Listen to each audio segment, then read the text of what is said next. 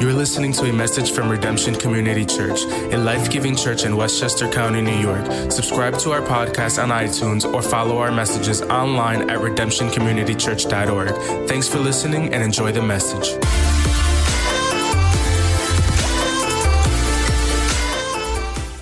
Well, today we're wrapping up the series that we've been in for the past few weeks called In the Heights. We've been studying the New Testament book of Colossians, and we've been talking about this idea of a higher view of Jesus for a fresh perspective on life, a new perspective on life. I hope you've enjoyed this series. How many of you have enjoyed this series? I, have gotten a lot out of teaching it. It's just so good sometimes to get into a book of the Bible and, and, and, and read through it, study it. And I want to encourage you to keep this up. Get into, a, get into the Word of God. Get into uh, your next book of the Bible, whatever the next thing is for you. But uh, it's been so great to be in Colossians together. And uh, last week we started chapter 3 and, and we talked about who we are in light of who Christ is. You know, most of Colossians, the book of Colossians, is about who Christ is. And then the Apostle Paul makes this shift, which we talked about last week, where he begins to describe this is how you should live in light of who Christ is. And so today we're going to talk about how do we do that in our everyday life, not just on Sunday morning, one hour on Sunday morning while we're worshiping and we're feeling the Holy Spirit, but how do we live that all throughout the week in our lives, with our families, in, in our homes. Now hold that thought for just a moment. How many of you still remember uh, some of the rules that you had growing up when you were a kid? Yeah. Now we got some kids. We got some kids in the house. You're still living out those rules. My kids are in here. But many of you adults, you, you still remember the rules you had growing up, right? Maybe you had a curfew, like you had to be inside when the street lights were on. Maybe there were certain words you couldn't say in your house or you'd get in trouble, right?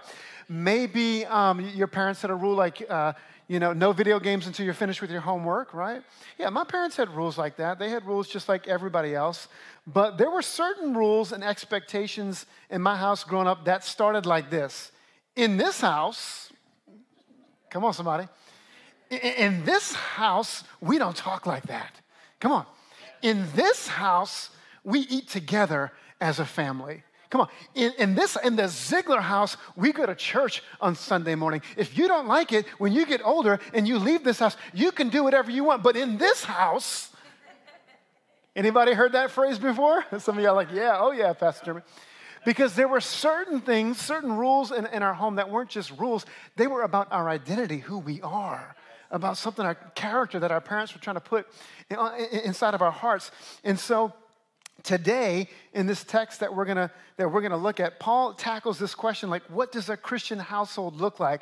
I think if the apostle paul were talking to us today he might say in, in this house this is what it looks like to live as a follower of Jesus Christ. And so that, that's the question today. What does it look like to, to live this, this out, this new reality, this new identity? We talked about that last week, right? Out with the old and in with the new, that you've put on the new person, you've let go of the, of the old. And so Paul begins to show us how do we actually live that out in our everyday lives, in, in our households, in our families. And so here's the big idea the way you relate to the people closest to you should be a reflection of how Christ relates to you. Let me say that to you again.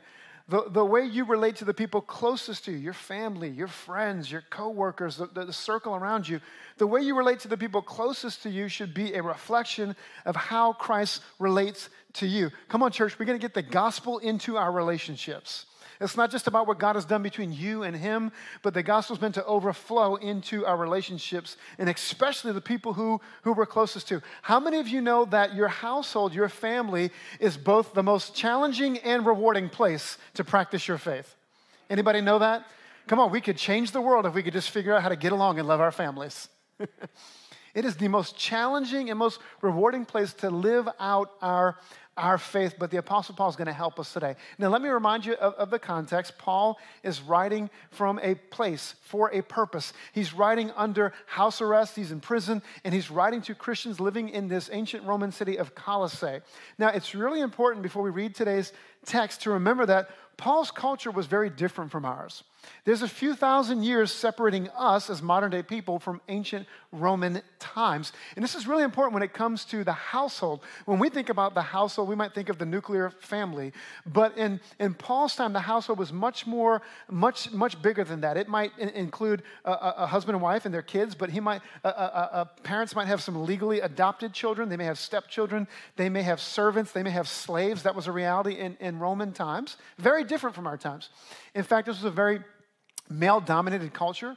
It's just the way it was. Women didn't have full legal rights, and uh, they, women didn't have ownership rights and wouldn't own a business. So most of the weight of culture fell on the, fell on the men in Roman times, and the practice of slavery was a reality.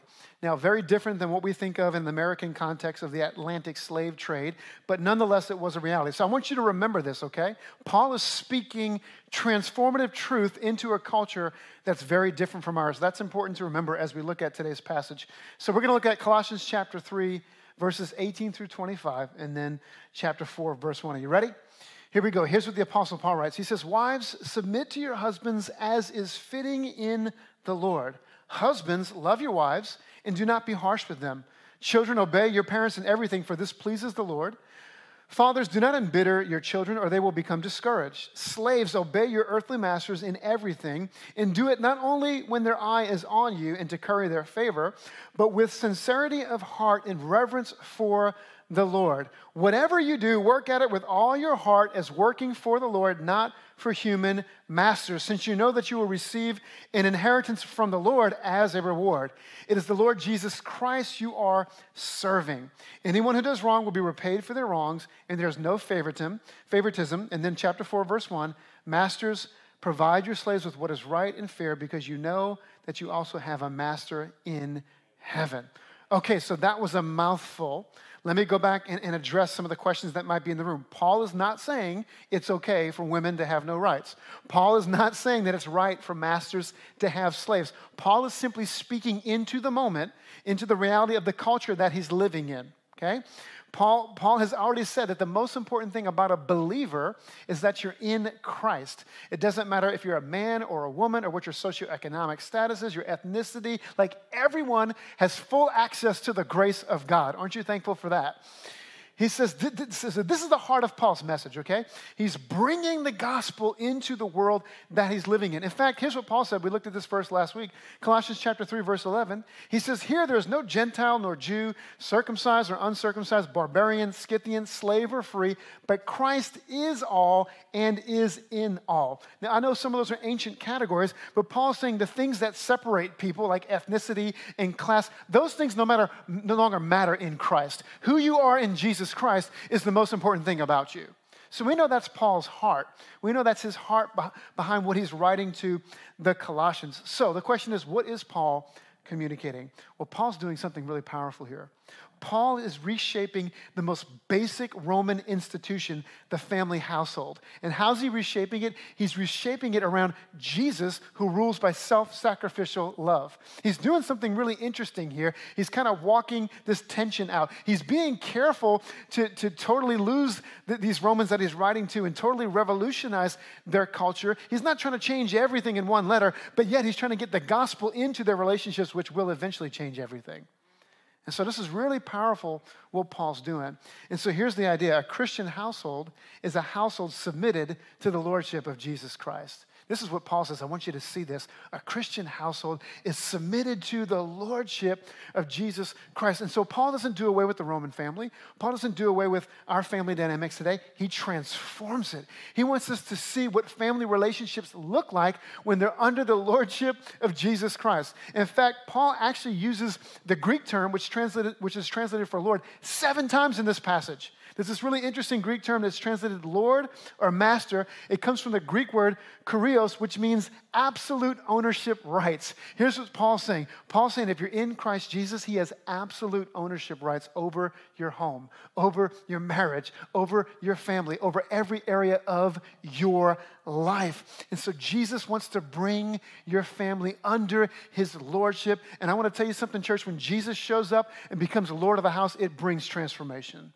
Come on, we're going to get the gospel into our homes, into our hearts. This isn't something we do on Sunday morning. This isn't just one day a week, it's seven days a week, 24 hours a day. He wants to get the gospel into our relationships, into our lives, and it brings transformation. And so I want to give you three areas, super practical today, where we need the lordship of Jesus Christ. I want to invite you to take some notes. I say it every week, but if you don't have the Redemption app, you can get that from our website. There's a spot in the app every week where you can take some notes. Three areas where we need the lordship of Jesus Christ. Here's the first one it's marriage. Marriage. Come on, married people, are you ready? Here we go. Colossians chapter 3, verses 18 through 19. The Apostle Paul says, Wives, submit yourselves to your husbands as is fitting in the Lord. Verse 19 Husbands, love your wives and do not be harsh with them. All right, so let's address the elephant in the room. I know, ladies, we're modern day people in the year 2021. Some of y'all are like, okay, Pastor, where's the Apostle Paul going with this? Is this really old school? Is this chauvinist? Like, what's, what's, what's going on here? I thought this was a contemporary church. You know, you wear skinny jeans. Like, what's up? We're going to explain this, okay? I want you to, to get this. He says, Wives, submit to your husbands as is fitting to the Lord. You can't miss that last part. See, what's happening is God is a God of order.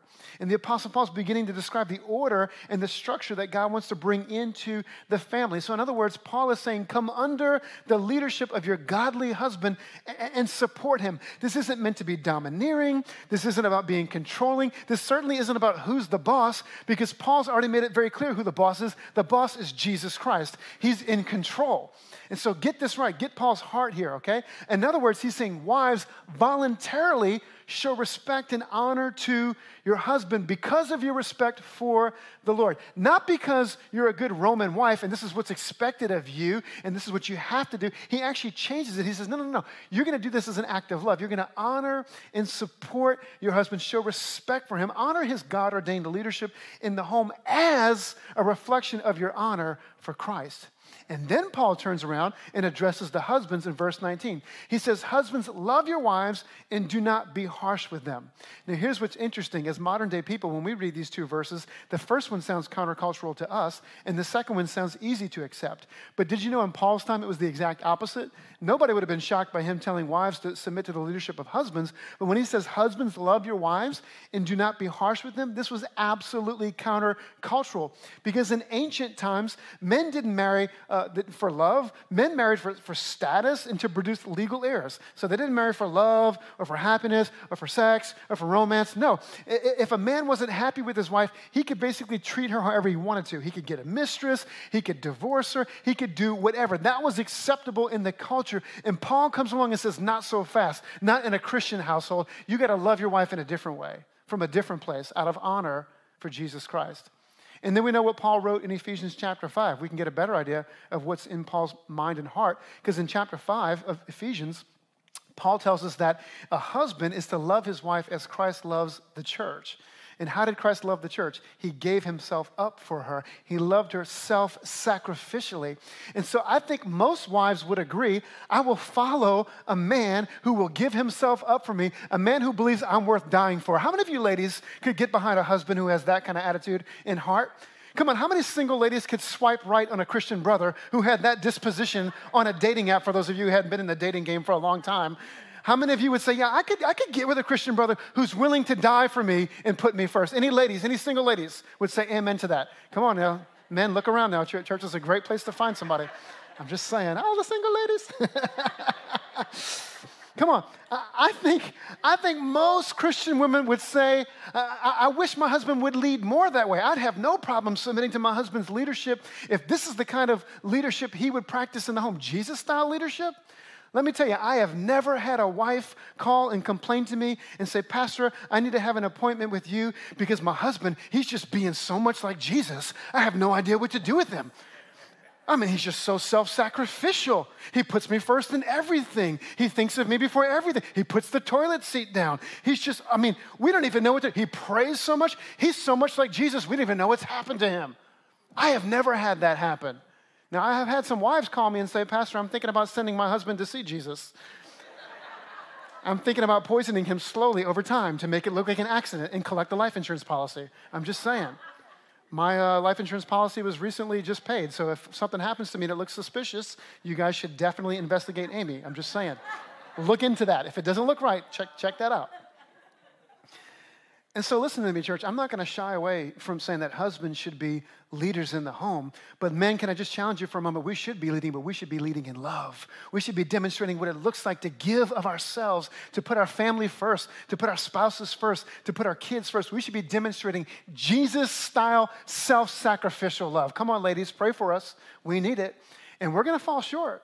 Come on, wives, you're going to fall short in showing honor and respect. Husbands, let's be honest, there are going to be times when we're going to fall short of, of this idea of self sacrificial love. But, but we, this is why we have to extend grace to each other. This is why we get grace into, into our homes. And so remember the big picture here, right?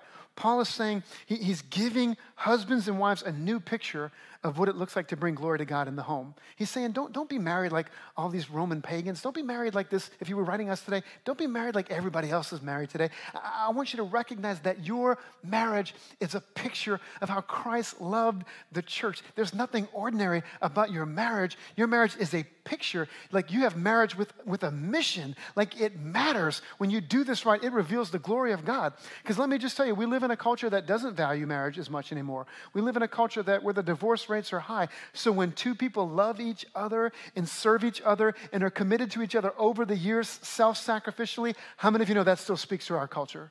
Come on, how many of you know that still gets some people's attention? It's a powerful witness. It's a powerful witness. And so we got to get grace into, into our marriages. All right, here's the second one. Number two, let's talk about parenting. Where are the parents at? Come on, parents.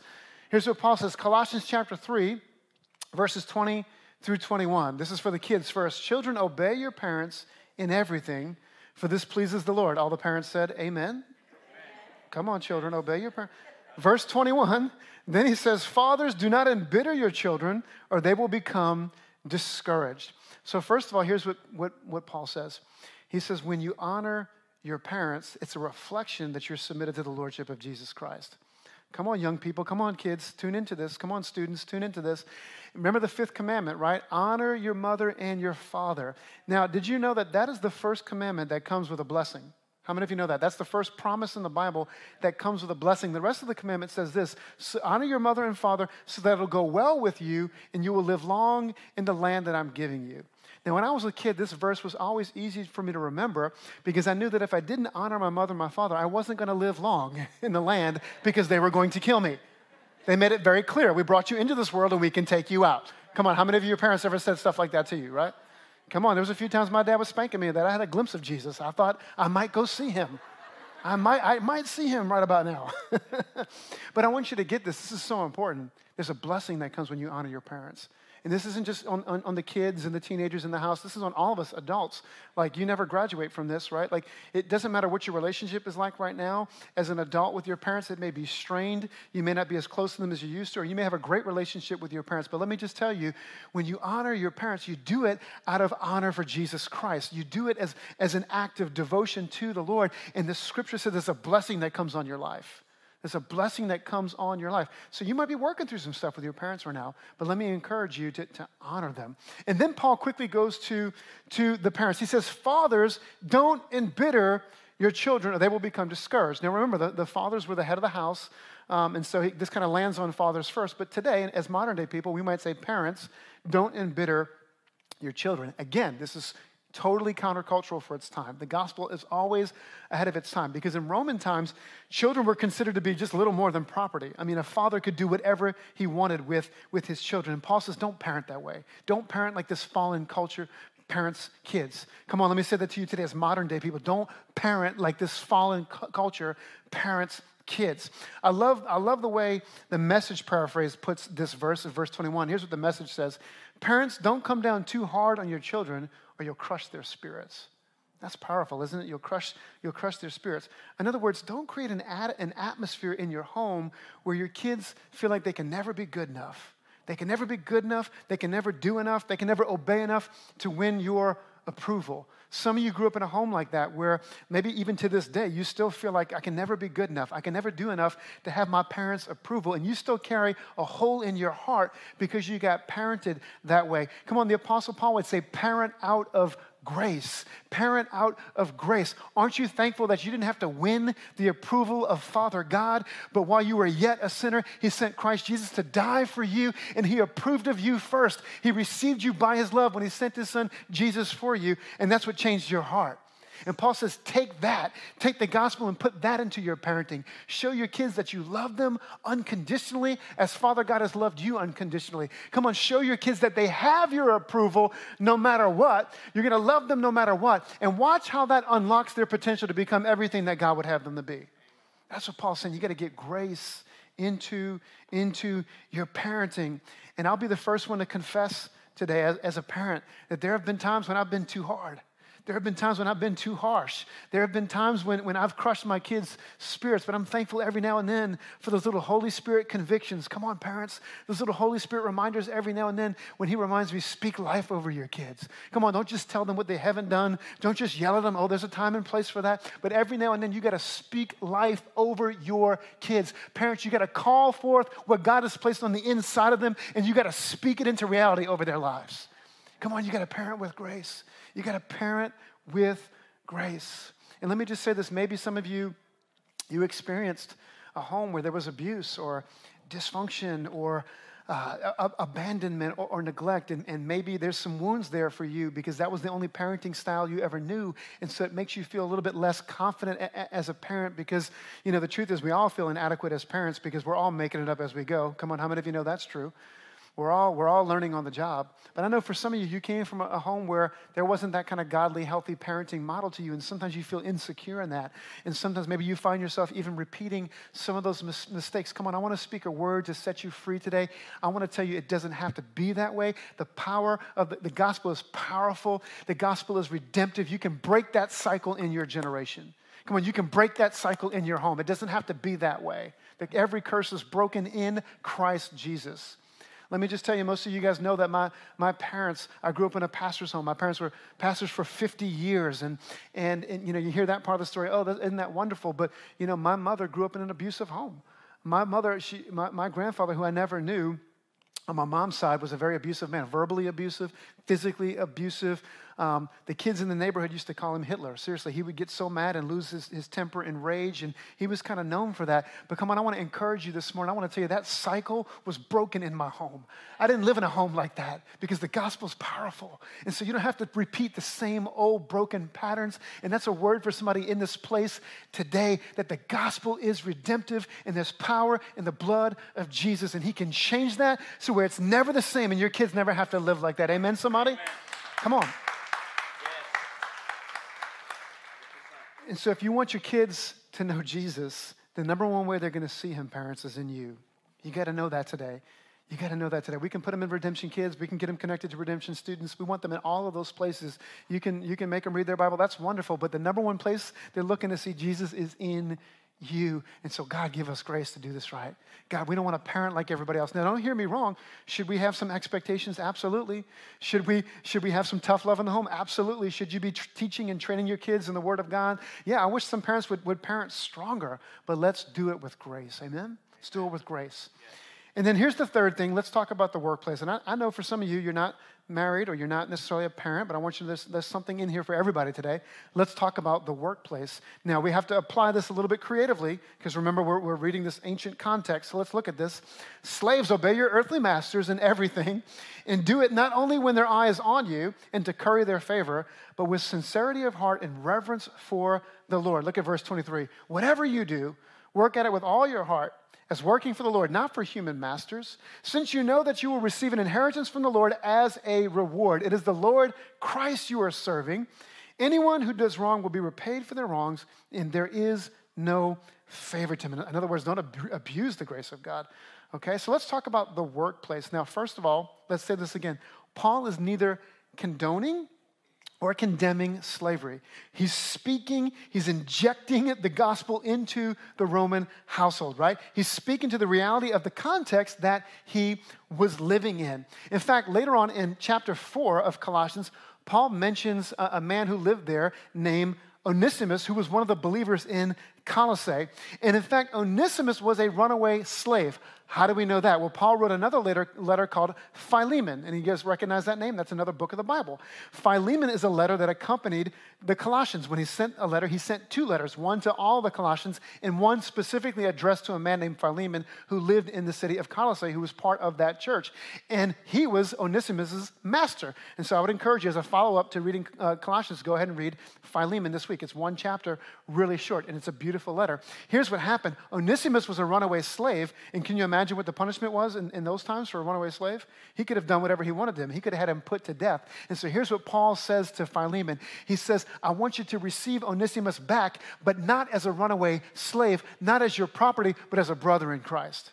See, the gospel changes everything. So Paul was doing something so subtle here because we want him to just say slavery is completely wrong. But what he was doing, he was sneaky. He was getting the gospel down into the culture, planting it like a ticking time bomb that eventually would begin to, to set people's hearts free so that people would see each other differently even in the context of masters and slaves.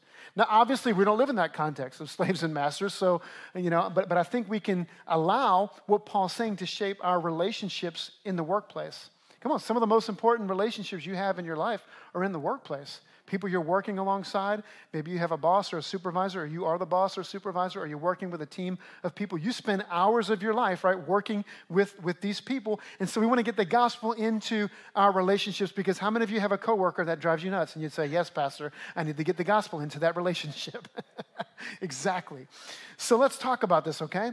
Verses 23 and 24. Look at this again Colossians 3 23 and 24. Whatever you do, Whatever your employment is, whatever your career is, whatever your job training is, whatever you do, work at it with all your heart as working for the Lord, not for human masters, since you know that you will receive an inheritance from the Lord as a reward. Come on, we talked about this last week, right? Like Paul's putting purpose into the work we do. Whatever you do, remember last week's message? Whatever you, if you're a teacher, teach for the glory of God. If you're a financial manager, manage, manage finances for the glory of God. If you're a construction work, construction worker, build something for the glory of God. Paul says, whatever it is that you do, because you're in Christ, there's a shift in the way you see your work. You work as unto the Lord. Whatever I'm doing, I'm doing for God. Why is that? Because I belong to God. That's what Paul says. I, I, belong to God. You may be working for a boss who seems like a slave driver. You may be working for a company that you don't even necessarily like. You may be in your dream job, or maybe you're in a dead end job. Maybe you're in a, in, a, in a company that has a very healthy culture, or a company that has a really toxic culture, Paul says, whatever your circumstances are, come on, he's writing to even slaves. This is what I love about the gospel. It doesn't come into perfect circumstances. The gospel meets you in whatever circumstances you find yourself in right now. It comes to you, and he says there's new purpose in the way you see your work, the way you do your work, because everything, every part of your life is lived for an audience of one. It's for God. And so you work as an excellent worker. Come on, how many of you know your example at work makes a difference? It's hard for you to share Jesus if your work doesn't speak for itself if people don't respect the way you work. And so he says, whatever you do, whatever your career is, you, you got to know that, that your, your work matters because you belong to God. And then this is the good part. Here, here's the blessing, verse 24. Since you know that you will receive an inheritance from the Lord as a reward. In other words, I live for God. I belong to God. I have a greater purpose. God, you see me and you're going to reward my work. Come on, I want to speak to somebody today who feels unseen at work. Some of you would say, but Pastor Jeremy, I've been at my job for years and they should have given me that promotion a long time ago. They should have given me that raise a long time ago. They haven't seen my, my full value. They haven't rewarded me the way I should be rewarded. I want to encourage you today. God sees you. You belong to Him. Your work is as unto Him. And and He's the one who's going to reward you. And how many of you know you cannot put a price tag on the blessing of God upon your life? You cannot put a price tag on that. And so if you feel unseen, I want you to know He's the God who sees you. He's the God who sees you. You just be faithful. You be faithful, and the blessing of God is on your life. And then Paul flips it around in Colossians 4, verse 1. He says, Masters, provide your slaves with what is right and fair, because you know that you also have a master in heaven. For every relationship, there's an A, B, right? Workers, like slaves, owners, right? Here's, here's the deal we can't relate to the whole slave owner thing, but many of you are employers, many of you are owners, many of you are the boss, you're the manager, right? God has put you in that, in that position. And so here's what I think Paul would say to us today show people the value and the dignity and respect that God showed to you in Christ Jesus. Come on, He didn't just put you in that place of influence for no reason at all. He put you in that place of influence for a reason. Come on, I'm, I'm, speaking to somebody today. We have this is this is Westchester. We have a lot of business leaders in our church. We have a lot of leaders in education. A lot of you are leaders in your, your field. God's given you a sphere of influence. He didn't give you that position just so you could get a raise. He didn't give you that position just so you could make more money. He gave you that position because you have a place of influence. And you may be the only Jesus that those people see. And so he's saying, treat them with dignity, treat them with love, treat them with, with respect. If ever there was a time when we need that in the workplace right now, where people are stressed out, people are going through so much, you have no idea how God may just use your kindness, your gentleness, the way you treat people with respect and honor. I'm going to tell you, you can make a difference. You can make a difference. God's given you a place of, of influence for a reason. And so, church, let me remind you today the way you relate to the people closest to you is a reflection of how Christ relates to you. And how did Christ relate to you? He related to you by his love, he related to you by his grace. He related to you by His mercy. He related to, to you in the sin, in the, in the shame of your, of your brokenness and your sins, and He made you new. He's making you into something new and, and, and beautiful. And I want you to know that what God is doing in you isn't just for you, it's for someone else. Come on, hear me today. This is what Paul is saying. What God is doing in you, it's not just for you, it's for someone else. If, if you're married husbands, it's for your wife. Wife, it's wives, it's for your husbands. If you're a parent, it's for your, it's for your kids. If you're a son or a daughter, it's for the way you honor your parents. It's for your family relationships. It's for your sphere of influence. It's in the, it's in the workplace. It's in the classroom. It's wherever you are, the people around you. What God is doing in you, it's not just for you, it's for someone else. And I want to just circle back to the family thing for just a moment. As I was praying over this message last night, something just dropped in my spirit. I thought about my own upbringing, you know, growing up with my parents and because we get so caught up sometimes in thinking that success for a family is if I have a bigger house, or if I live in the right neighborhood, or if I drive the right car, or if I can take my kids on a certain kind of vacation, or if I can get my kids into a private school. All of those things are wonderful, but let's be honest, we get a little bit of that going on around here where people are just getting a little bit too caught up in that. Just a little bit in Westchester and Connecticut, just a little bit, you know what I'm saying? But I got to thinking about we get so caught up in that stuff, and I thought about my own childhood, you know. By today's standards, we didn't have a lot of money growing up. We had a nice house. We, we never missed a meal. We had everything we needed. But I can tell you, like, there are things that my kids get to do, opportunities my kids have that I never dreamed of. They, they go places and do things I never got to do. We didn't have a whole lot of money growing up. But let me tell you something we had the presence of God in our home. We had the presence of God in our home. And we had parents who weren't perfect, and they didn't have a perfect marriage, but we knew they loved each other, and we knew they loved us. And you know what? They, didn't, they may not have had all the money in the world, but the best legacy they ever left is four boys who are in the house of God, serving God in ministry, still being used by God. Come on. How many of you want that? And I want to honor my parents. Maybe they're watching online today. I want to honor them. That, that's a legacy. That's, isn't that what we want? I want you to, I want you to get this today. The most important thing about you isn't, isn't how much money you make or what kind of house you, you, you live in. Those are the things our culture gets, get, gets caught up in. The most important thing about you is that God put purpose over your life. He wants to use you to reveal His glory. And when we do this in our homes, when it starts with your marriage, when it starts with your kids, when it starts with the relationships closest to you, you can reveal God's glory to someone you get submitted to the Lordship of Jesus Christ, the grace that He's poured into your heart overflows to touch somebody else because what He's done for you isn't just for you, it's for someone else. And so, church, I want to end this series with that. All that we've learned over the past few weeks as we've gotten our eyes on Jesus, as we've lifted up Jesus, a higher view of Jesus, as we've gotten fresh perspective. Come on, everything that Christ is and everything that He's done for you doesn't stop with you. He gave it to you to put it through you for the blessing to overflow to someone else in your life. The gospel's powerful. It'll change your family. It'll change generations. It'll change, change your life. Not just on Sundays, but seven days a week. Amen. Come on, stand with me. We're going to pray into that. How many of you want that today? Come on, how many of you say, Pastor, pray with me? Come on, we're praying and we're believing for God to do a work in our homes.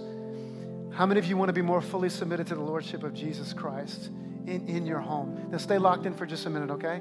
Maybe if you're married today, you want to grab your spouse by the hand. Maybe if your kids are in here, you want to put, put your arm around each other. I know a lot of us, our kids are in the, in the kids' ministry today. Whether they're with you or not, you're representing for your kids. But listen, maybe there's some forgiveness that needs to happen in the house today. Come on. Maybe there's some forgiveness that needs to happen in the house today. Maybe there's a little grace we got to give to each other. Come on, maybe there's some wives you got to recommit to this, this honoring and giving respect to your husband. Husbands, we, we need God's grace to love our wives self-sacrificially. I know we I know we fall short so often. Maybe there's some grace and some, some forgiveness that needs to happen. Come on, kids. When I say kids, that's all of us who have parents who are still alive. Come on, we got to get committed to honoring our earthly parents as a reflection of our honor for our Heavenly Father. Amen. Parents, we need God's help to parent with grace. We mess up sometimes, but thank God for His, His grace and His goodness. And then all of us in the workplace and the people we work with, and the people we have an opportunity to influence, the people we interact with. We want to be used by Jesus to reveal his love, to reveal the glory of God. Amen. Do you want that? Pray with me. Father, we thank you for your word. God, we thank you that it's powerful, that it's alive, that it speaks to our hearts today. And Lord, today we declare that we are submitted to your lordship, that you are the boss, you are in control. We want what you want for our lives. We want what you want for our homes, for our relationships, for our marriages, for our kids, for our workplace relationships, for every relationship around us, God. We invite you into our marriages, God. Pray for marriages today, for grace to flow today, for conversations that are long overdue to be had, for forgiveness to be extended. Father, we pray for parents today, for grace to parent the way you parented us, Father God, when you adopted us by your Son, Jesus Christ. To extend that grace to our kids, to speak words of life over them. And in the workplace, to honor you to recognize that we're not just doing a job, but we're doing it as unto you. And God, you're the one who sees us. You're the one who's going to bless us. You're the one who's going to reward us, God. Let us be used by you to reveal your glory. Father, do it in our hearts. Take this word, God, seal it in our hearts, and may we experience transformation and never be the same. In Jesus' name, if you believe it and receive it, would you say, Amen? Thanks for tuning into our podcast. If you'd like to connect with us or learn more about our church, please visit us online at redemptioncommunitychurch.org. We hope you can listen or join us next week.